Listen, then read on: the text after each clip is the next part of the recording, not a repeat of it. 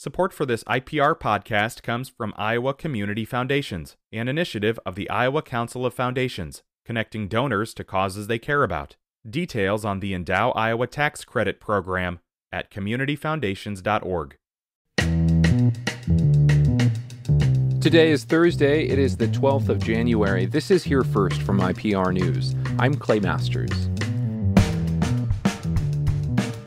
Republicans in the Iowa House of Representatives have introduced a bill that would ban public schools from offering any instruction related to gender identity or sexual orientation to students in kindergarten through third grade. The text of the bill closely mirrors a measure passed in Florida last year that opponents dubbed the Don't Say Gay Law. A separate bill introduced in the House would bar Iowa schools from affirming the preferred name or pronouns of a transgender student without a parent's written consent. The youth advocacy group Iowa Safe Schools calls the introduction of the bills an attack on LGBTQ students in the state. It was last May that Governor Kim Reynolds held a closed meeting with parents from the Linn-Mar School District who were upset with a policy that allows students in seventh grade and older to keep their gender support plans private. Governor Reynolds has signed an executive order that prohibits state agencies from creating new regulations, with some exceptions. Over the next four years, each agency will have to review all of its administrative rules. Reynolds says those that are, quote, worth the economic cost will be reissued and the rest will be repealed. Reynolds talked about that order in her Condition of the State address on Tuesday. Over time, Iowa's administrative code has ballooned to more than 20,000 pages and 190,000 restrictive terms. Many of these rules are unnecessary. Some are actually counterproductive, short circuiting legitimate economic activity and making our state less competitive. Republican leaders say they agree with Reynolds' goal of cutting government regulations. Senate Democratic leader Zach Wahls of Coralville says he thinks Iowa's regulations can be made more efficient, but he's concerned the state will get rid of rules that protect worker safety. The Iowa Department of Natural Resources says since the explosion at the C6 Zero plant in Marengo, the company still hasn't cleaned up its act. Now the Iowa Attorney General's office is taking them to court. We learned the details from IPR's Zachary Oren Smith. Iowa Attorney General Brenna Bird is going after a company she claims failed to meet the state's environmental regulations. The AG's office contends that despite what the company claims, its site in Marengo is far from under control. The lawsuit claims 6-0 hasn't prevented runoff from polluting the state's water sources. It says supervision of the site has been inadequate, citing a January 2nd instance where it took a city employee to report a broken water main at the facility. Further, the AG is concerned about the potential presence of asbestos. The AG asked the court to order C6-Zero and owner Howard Brand to produce a list of chemicals that were present at the facility and allow DNR access to the site. A company spokesperson says DNR officials have been on site twice this week and that C6-Zero will defend itself, quote, vigorously and aggressively from the short sighted, ill informed legal matter. Iowa Chief Justice Susan Christensen is warning of workforce shortages that threaten to cause gridlock in the state's justice system. In her Condition of the Judiciary address yesterday, Christensen said many counties can't find enough court appointed attorneys to defend clients who can't afford a lawyer. At the same time, hearings are be- being delayed because there aren't enough court reporters to capture what happens in the courtroom. Christensen says she is appointing a committee to look at ways to better use court reporters and recruit more people into the profession. Bumping cases, whether they are civil, criminal, or juvenile, is unacceptable on a regular basis. To bring in more court appointed attorneys, Christensen is calling for wage increases. She says judges will also have more flexibility to hold hearings remotely. And Republican U.S. Senator Chuck Grassley issued a tweet yesterday saying his surgery was successful in repairing a fracture in his hip. The tweet also says he was on his way to a full recovery. This was a day after his office announced the injury. The 89 year old was reelected to an eighth term last fall. It's here first.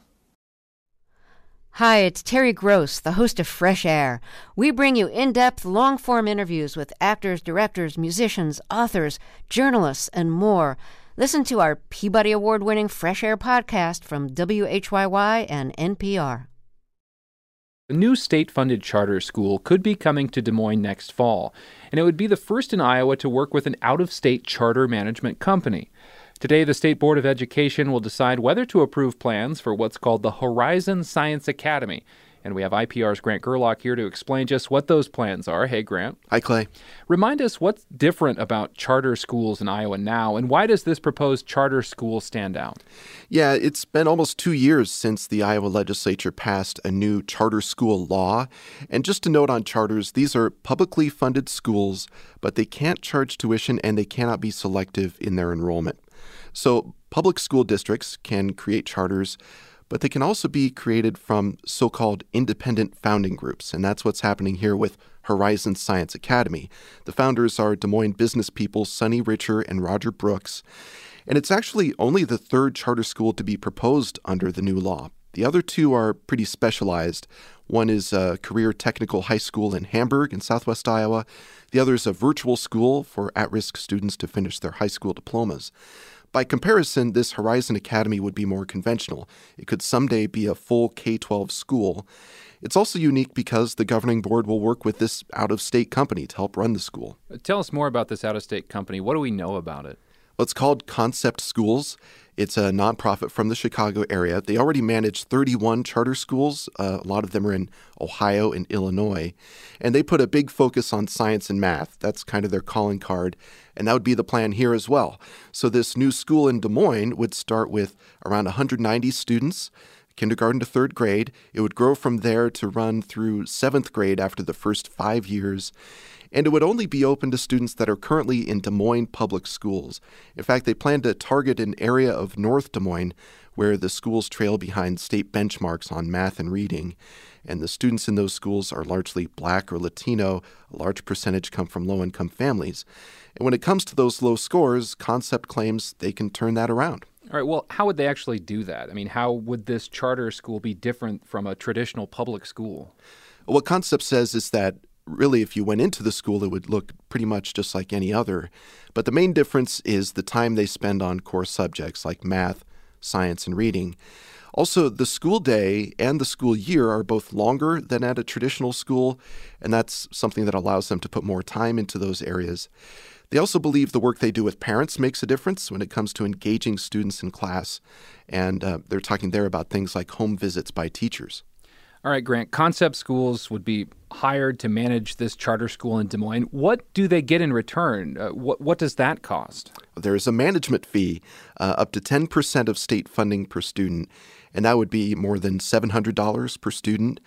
Also, Concept will make a, a zero interest loan to Horizon Academy worth $400,000. That's to get things up and running.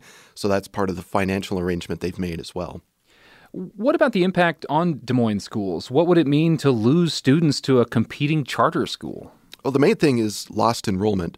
Uh, and there would be lost funding that would go along with that. So if you just run the calculation for 190 students that first year, that would add up to almost $1.5 million in state funding, just in state funding. Uh, the backers of Horizon Academy say that's a relatively small number in a district with 30,000 students. They also say their main concern is the options that are available to students and their families. All right, Grant, let's zoom out here. School choice was a, a, big part of what Republican Governor Kim Reynolds talked about in her condition of the state address this week. How does this charter school tie into what the legislature might do this year? Yeah, well, we will be hearing a lot about school choice in the legislative session. Uh, it's really something that Reynolds has been pushing over the last few years. Expanding charter schools is actually one of the big successes, big victories that she's had uh, in that time. Another is expanding open enrollment. What she hasn't been able to do, what she hasn't passed, is a plan to create public funded scholarships to pay for tuition at private schools. She said this week that'll be her priority again this year. But this charter school proposal in Des Moines is a reminder that she has led other changes to the state's education system, and those are still playing out. IPR's Grant Gerlock, thanks for this update here. We appreciate it. Yeah, you're welcome, Clay. And of course, the 2023 Iowa legislative session has begun. IPR News reporters like Grant will be there to cover it. You can stay on top of what's happening at the Capitol by subscribing to this podcast, of course, but also with Political Sense.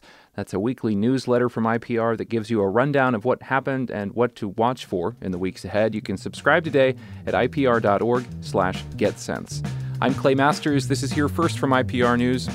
Thanks for listening.